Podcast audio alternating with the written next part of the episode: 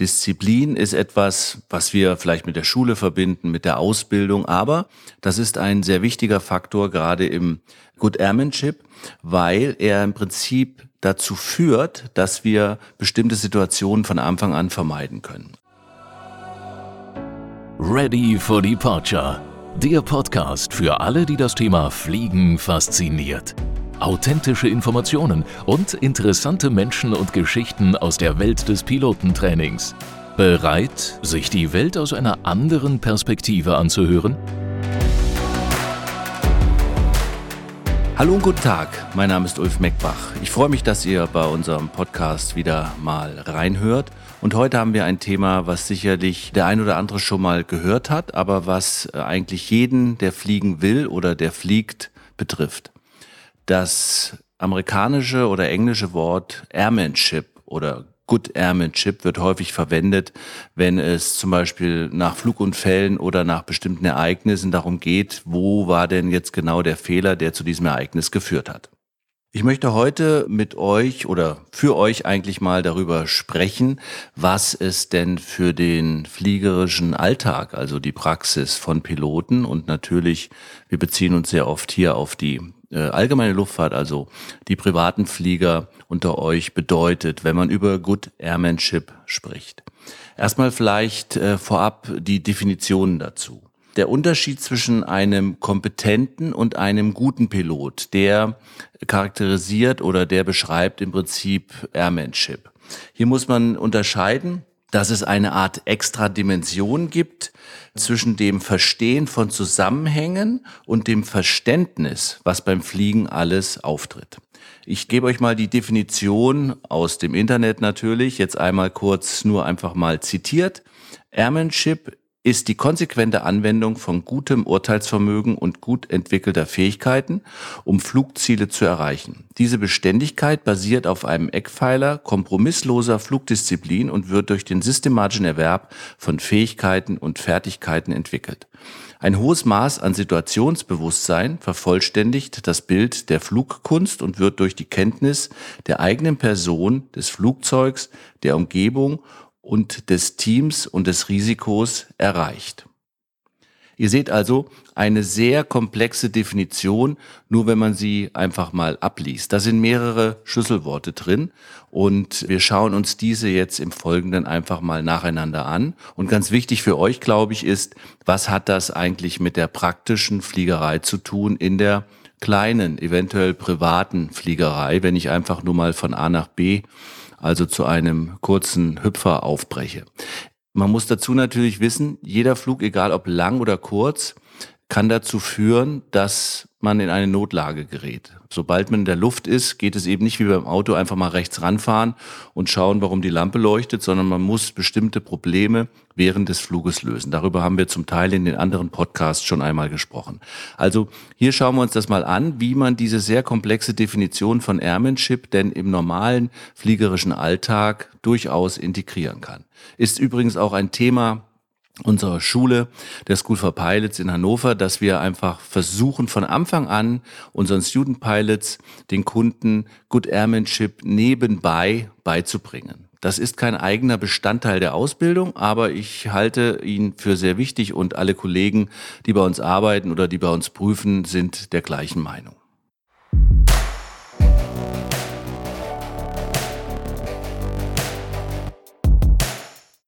Ich schlage vor, dass wir uns einfach mal die fünf einzelnen Elemente von Good Airmanship anschauen und direkt dazu mal Praxisbeispiele bringen oder beziehungsweise uns kurz mal darüber austauschen beziehungsweise nachdenken, was heißt das für meinen fliegerischen Alltag in der privaten Fliegerei zum Beispiel.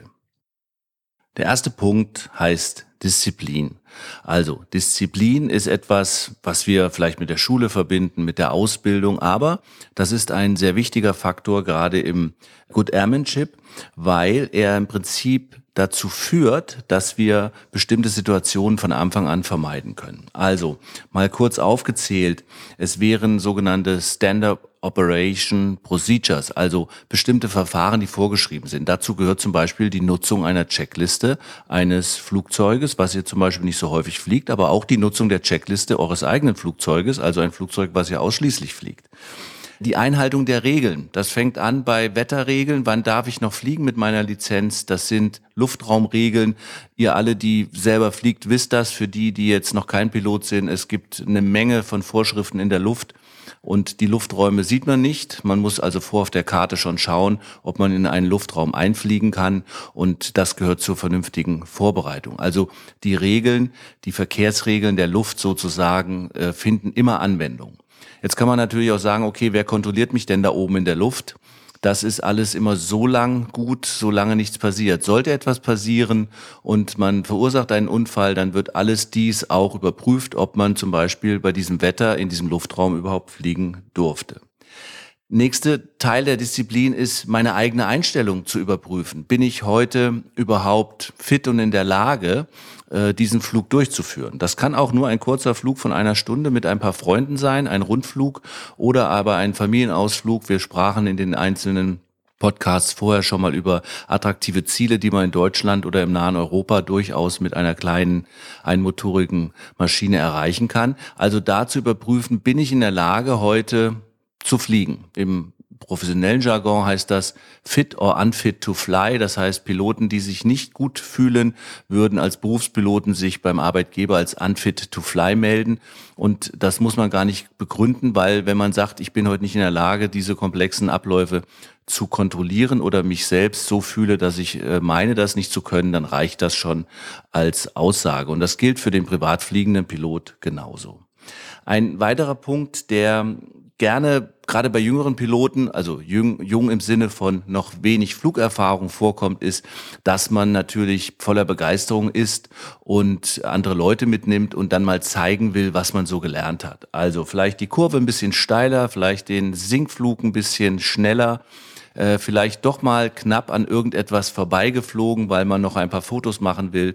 Also andere Leute zu beeindrucken wäre etwas, was gegen die Disziplin, die man aufbringen soll, laut Airmanship äh, verstoßen würde. Also auch da sollte man sich ich sage mal, zurückhalten. Man versteht natürlich, glaube ich, dass man stolz ist auf das, was man kann, aber man sollte es an dieser Stelle bitte nicht übertreiben. Dann natürlich einen maximalen Fokus auf die Sicherheitsprozesse. Das heißt, ihr müsst die Aufgaben, die ihr erledigen wollt, priorisieren im Cockpit. Zum Beispiel, wenn ihr mit Gästen fliegt, wird man sehr schnell abgelenkt, weil die fragen natürlich zwischendurch ganz viele Sachen. Die tippen einem auf die Schulter, die schauen rüber und sagen, was ist bedeutet diese Lampe? Guck mal da unten, was ist das? Da kommt ein Flugzeug, da ist eine Stadt. Wie hoch fliegen wir denn? Und ihr seid aber vielleicht maximal mit eurem Flug beschäftigt. Eventuell erinnert euch noch an das Interview mit Ismail zwei, drei Folgen vor dieser Folge hier gerne mal reinhören. Und äh, die Folge hieß vom Fußgänger zum Piloten. Er hat das, wie ich finde, sehr plastisch beschrieben, als er mit seinen Verwandten unterwegs war, dass er wirklich angespannt diesem Flugverlauf folgen musste und konzentriert gearbeitet hat und natürlich die Gäste vollkommen begeistert waren und äh, die ganze Zeit ihn ansprachen. Also er hat sich daran gehalten, er hat sich nicht ablenken lassen, hat den Flug sicher durchgeführt und das ist etwas, was natürlich zur Disziplin gehört. Und das vorausschauende Handeln. Also ich, es gibt den Begriff in der Fliegerei, dass man fünf Meilen vor dem Flugzeug sein soll mit dem Kopf. Also ich sollte immer wissen, je nach schnell, je nachdem, wie schnell das Flugzeug fliegt, was passiert denn in den nächsten fünf bis zehn Minuten? Und nicht erst, wenn ich da bin, festzustellen, das ist jetzt passiert und was mache ich dann? Weil dann wäre man hinter dem Flugzeug. Also das vorausschauende Handeln und das vorausschauende Planen ist beim Fliegen ganz, ganz wichtig. Und es ist eben ein Teil der Disziplin.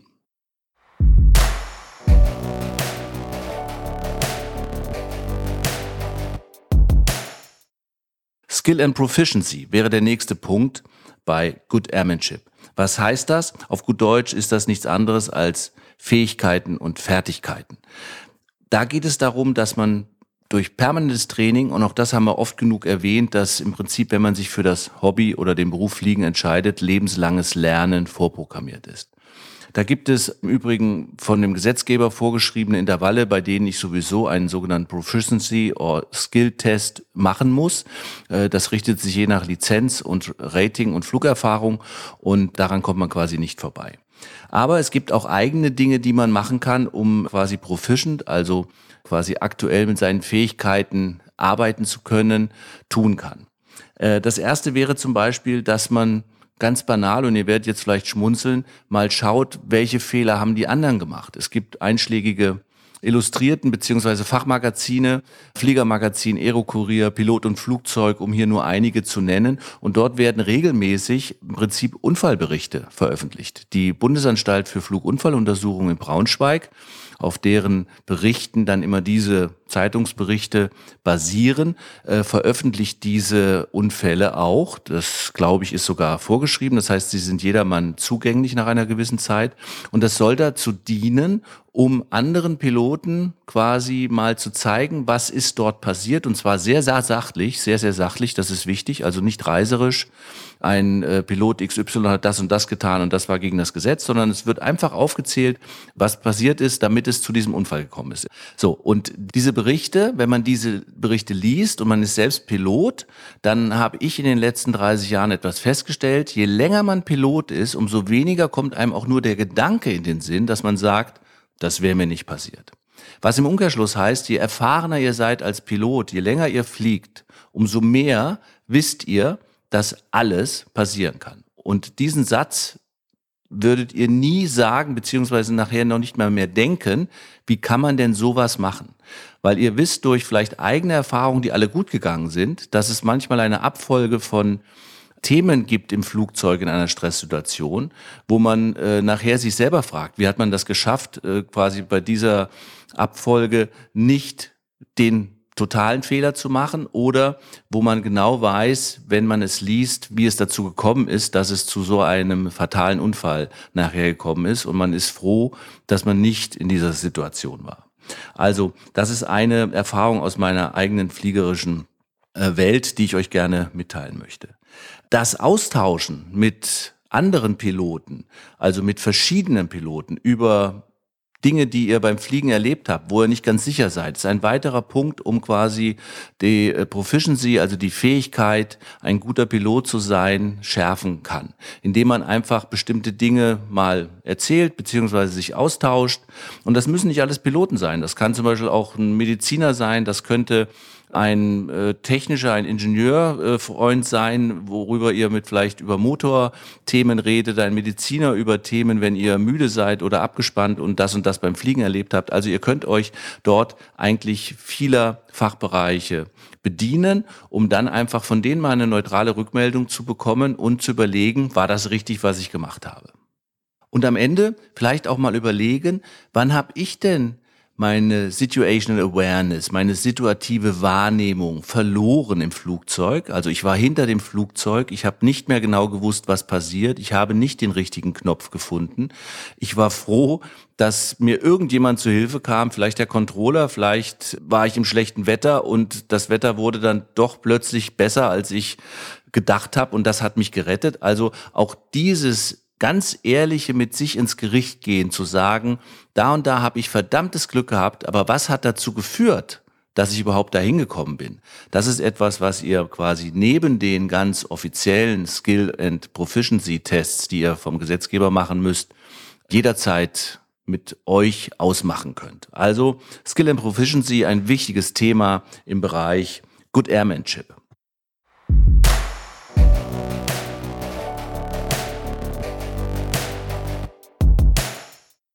Knowledge, also das Wissen. Und der Begriff Know Your Aircraft oder Know Your Systems ist äh, gang und gäbe in der Fliegerei.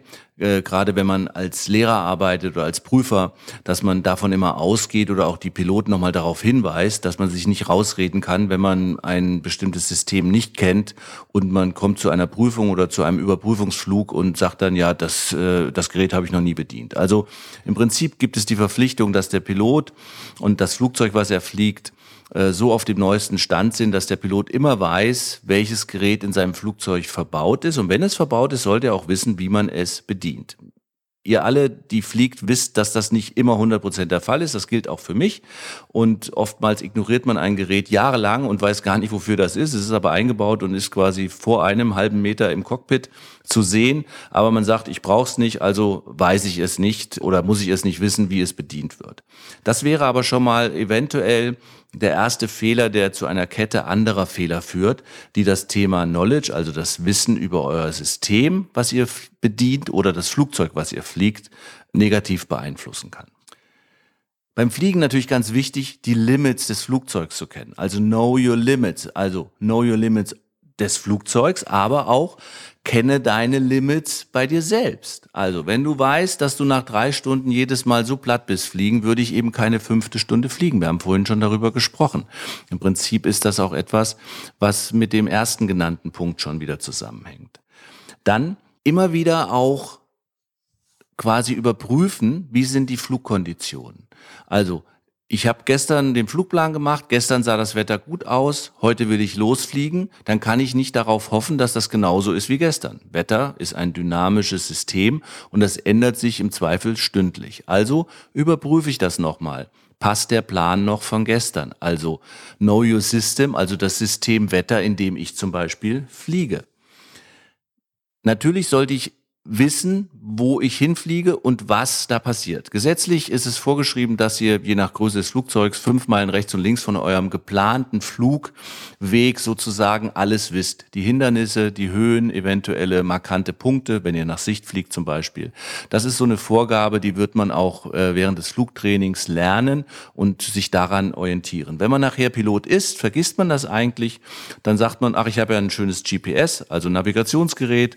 Da ist ein Strich drauf, dem fliege ich einfach lang und was interessiert mich, was fünf Meilen rechts und links ist.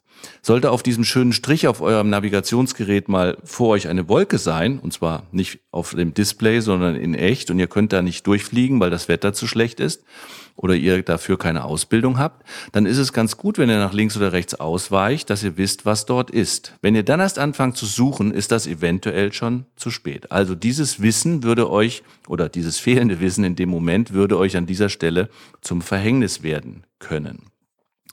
Wenn ihr zu zweit fliegt, ist es gut zu wissen, welche Fähigkeiten haben denn die Crewmember, also eure Mitflieger, also die, die auch Piloten sind oder vielleicht ist auch euer Partner oder die Partnerin einfach nur mit einem Funksprechzeugnis ausgestattet und hat die Fähigkeit, euch zu entlasten, indem sie den Funkverkehr übernimmt. Also das ist auch gut, so dass man alle Fähigkeiten nutzt, die im Cockpit zur Verfügung stehen, technisch sowie auch menschlich. Und ihr solltet euch nie zu schade sein, nach Hilfe zu fragen. Also, solltet ihr mit eurem Wissen am Ende sein, und das passiert jedem in irgendeiner Situation immer mal wieder, dann gibt es verschiedene Möglichkeiten, wie man sich Hilfe holen kann. Das erste wäre zum Beispiel, ihr seid hoffentlich auf einer aktiven Funkfrequenz. In Deutschland wäre das Flight Information Service, also FIS abgekürzt. Diese Kollegen von ähm, der DFS, von der Deutschen Flugsicherung, sind für VFA-Piloten zum Beispiel eine sehr schöne Begleitung und können euch zur Not auch helfen, euch Auswege zeigen, euch eventuell bei der Navigation helfen oder bestimmte Hilfen anfordern bei anderen Stellen. Also da sollte man sich nie zu schade sein, vielleicht wirklich dann den Mikrofonknopf zu drücken und zu sagen, ich brauche Hilfe. Ist ein richtiger Notfall, dann ist das Wort Mayday natürlich das Richtige, so dass ihr sagt, ich brauche jetzt sofortige Hilfe und dann werden alle, die am Boden sind, alles Mögliche tun, um euch, die in der Luft seid und die Entscheidung treffen müsst, die bestmögliche Ausgangssituation zu geben, um diese Situation zu meistern. Also Wissen anfordern gehört auch zu dem Thema Knowledge.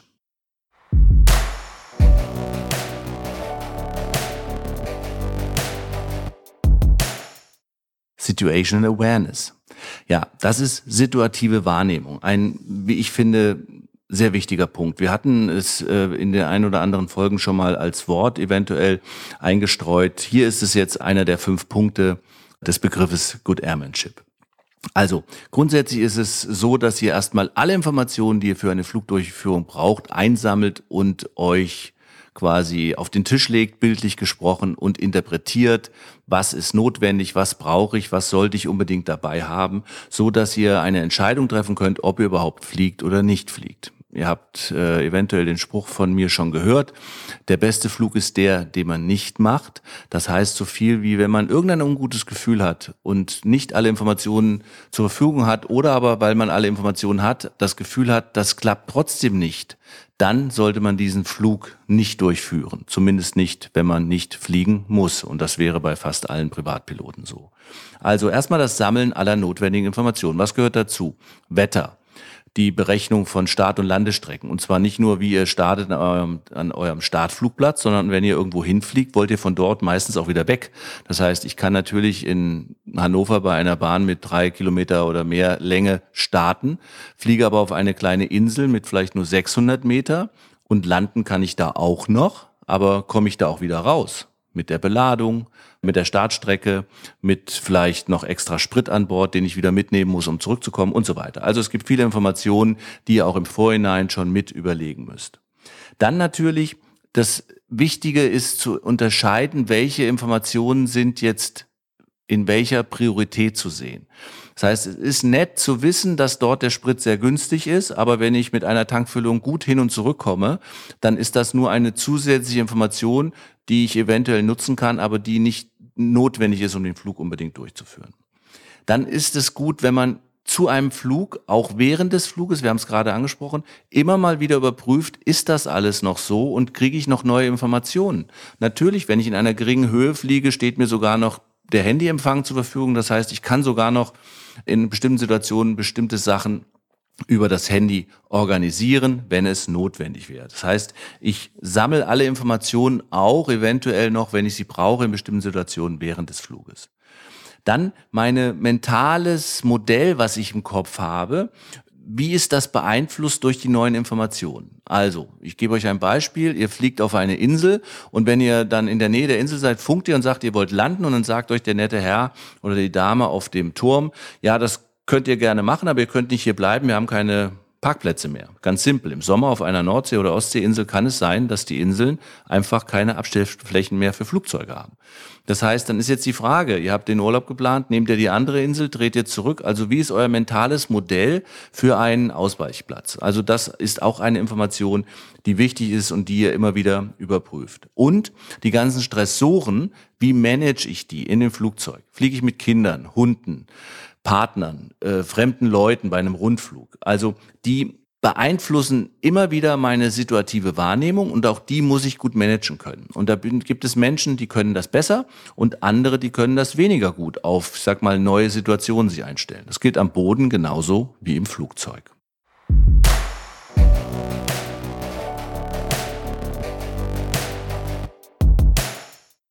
Und der letzte Punkt, äh, der Piloten immer gerne zugesprochen wird, ist Entscheidungsfähigkeit, also Judgment. Und zwar, wie evaluiere ich und entscheide ich denn bestimmte Dinge? Das erste ist, wie viel Zeit habe ich für die Entscheidung? Ist es eine sogenannte schnelle, nicht aufschiebbare Entscheidung, englisch immediate action required, also es ist sofortige Ausführung erforderlich, also zum Beispiel ich bin auf Kollisionskurs mit einem Flugzeug dann sollte ich sehr schnell entscheiden, wie ich dieser Situation quasi entkomme, meistens durch Steigen oder Sinken und dem Kurswechsel zum Beispiel. Oder ist es nur eine Lampe, zum Beispiel von einem Generator, wo ich weiß, der Generator ja, ich sag mal, gibt den Geist auf, aber ich habe dahinter immer noch eine Batterie und dann habe ich noch eine halbe oder eine Stunde eventuell Strom im Flugzeug. Da kann ich mir für die Entscheidung ein bisschen mehr Zeit lassen, aber ich muss sie treffen.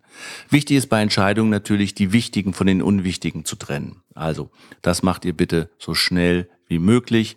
Gibt es eine Entscheidung, ich bin jetzt mal etwas gemein, der Passagier schreit, ich habe, äh, habe Hunger, ist diese Entscheidung, dass man landet und ihm was zu essen gibt, relativ am Ende der Entscheidungskette anzusiedeln. Aber äh, meine Lampe Low Fuel, also wenig Benzin leuchtet, das wäre etwas, wo ich sehr schnell entscheiden sollte. Also, ihr habt, ich glaube, ihr wisst, was ich meine damit. Am Ende ist es so, dass die eben genannten Themen, die wir angesprochen haben, die ersten vier von Good Airmanship, nämlich Disziplin, Fähigkeiten und Fertigkeiten, Wissen und situative Wahrnehmung, führen dazu, dass ihr wenn ihr diese alle anwendet, eine gute Entscheidung treffen könnt. Das heißt, diese führen unweigerlich zu dem Judgment, zu der Entscheidungsfähigkeit, die ihr braucht als Pilot. Aber ihr habt schon gemerkt, nicht jede Entscheidung beim Fliegen ist eben immediate action, sondern es gibt viele Entscheidungen, die man durchaus auch prüfen kann und im Zweifel ändert man sie auch wieder, wenn sich während der nächsten fünf Minuten die Situation wieder geändert hat. Man muss im Fliegen sehr offen kommunizieren und sollte sich nicht zurückhalten. Insofern auch da wieder Nutzen der Funkfrequenz eventuell für oder um Erlaubnisse äh, bitten, die vielleicht ungewöhnlich erscheinen, ein bestimmtes Gebiet zu unterfliegen, zu überfliegen, äh, durchzufliegen und so weiter oder auf einem Platz zu landen, der vielleicht gar nicht für euch äh, vorgesehen ist, zum Beispiel ein Militärplatz. Aber wenn es dazu dient, eure Entscheidung zum Ende zu bringen, zu einem guten Ende, die ihr treffen wollt, dann ist es natürlich ausgesprochen wichtig, auch hier keine Hemmung zu haben. Und ganz am Ende müsst ihr zu dieser Entscheidung stehen und vor allen Dingen auch im Verhältnis zu euren Mitfliegern. Ihr werdet bei Mitfliegern, die nicht so, äh, ich sage jetzt mal, professionell vielleicht sind, weniger Widerstand äh, spüren, wenn ihr eine Entscheidung mitteilt. Aber es gibt zum Beispiel etwas, was ich immer mache, wenn ich mit fremden Leuten fliege oder aber auch vor allen Dingen, wenn ich mit Leuten fliege, die mich eigentlich kennen, von der Familie oder aus, äh, aus der Firma oder so, dass ich sage, sobald wir in das Flugzeug steigen, ist die Basisdemokratie quasi abgeschafft. Nämlich da gibt es einen letzten Punkt und der heißt Captain's Decision.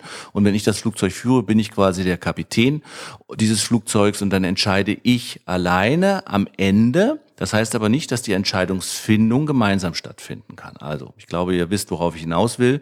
Man sollte auch in der Lage sein, zu seiner Entscheidung zu stehen. Und das gilt auch, wenn man Flugzeuge dann in einem in eine Situation bringt nach der Landung, die vielleicht sehr unschön ist, was Versicherung, den Verscharterer oder die Schadensbilanz angeht. Das Einzige, was euch antreiben sollte bei der Entscheidung ist, euch und eure Passagiere sicher zum Boden zu kriegen. Also, man sagt so schön, eine gute Landung ist die, wenn ihr unverletzt aussteigt. Eine sehr gute Landung ist, wenn ihr das Flugzeug nochmal benutzen könnt. Das ist natürlich ein bisschen scherzhaft gemeint, aber am Ende ist es so, dass es egal ist, wie es ausgeht. Hauptsache, es wird niemand verletzt am Boden oder in der Flugzeugkabine und alles andere darf eure Entscheidung nicht beeinflussen. Also zusammengefasst habt ihr gemerkt, dass diese fünf Punkte des Good Airmanship im Prinzip etwas ist, was man als Pilot kennt. Und wir wissen alle, dass es schwer ist, am Ende diese immer einzuhalten. Und ich kann euch beruhigen, das schafft, glaube ich, keiner. Aber je häufiger man fliegt und je besser man sich mit seinen fliegerischen Fähigkeiten, und zwar auch mit den Fehlern, die man hat, auseinandersetzt, umso sicherer und so schöner werden diese Ereignisse. Und darum geht es am Ende, gerade in der privaten Fliegerei, dass man ausschließlich schöne Ereignisse kreiert. Und das ist das Tolle an diesem Hobby. Und in diesem Sinne wünsche ich euch always good landings or happy landings. Und ich hoffe, wir hören uns bald wieder bei unserem Podcast. Lust auf mehr bekommen? Selbst mal das Steuer in die Hand nehmen und abheben?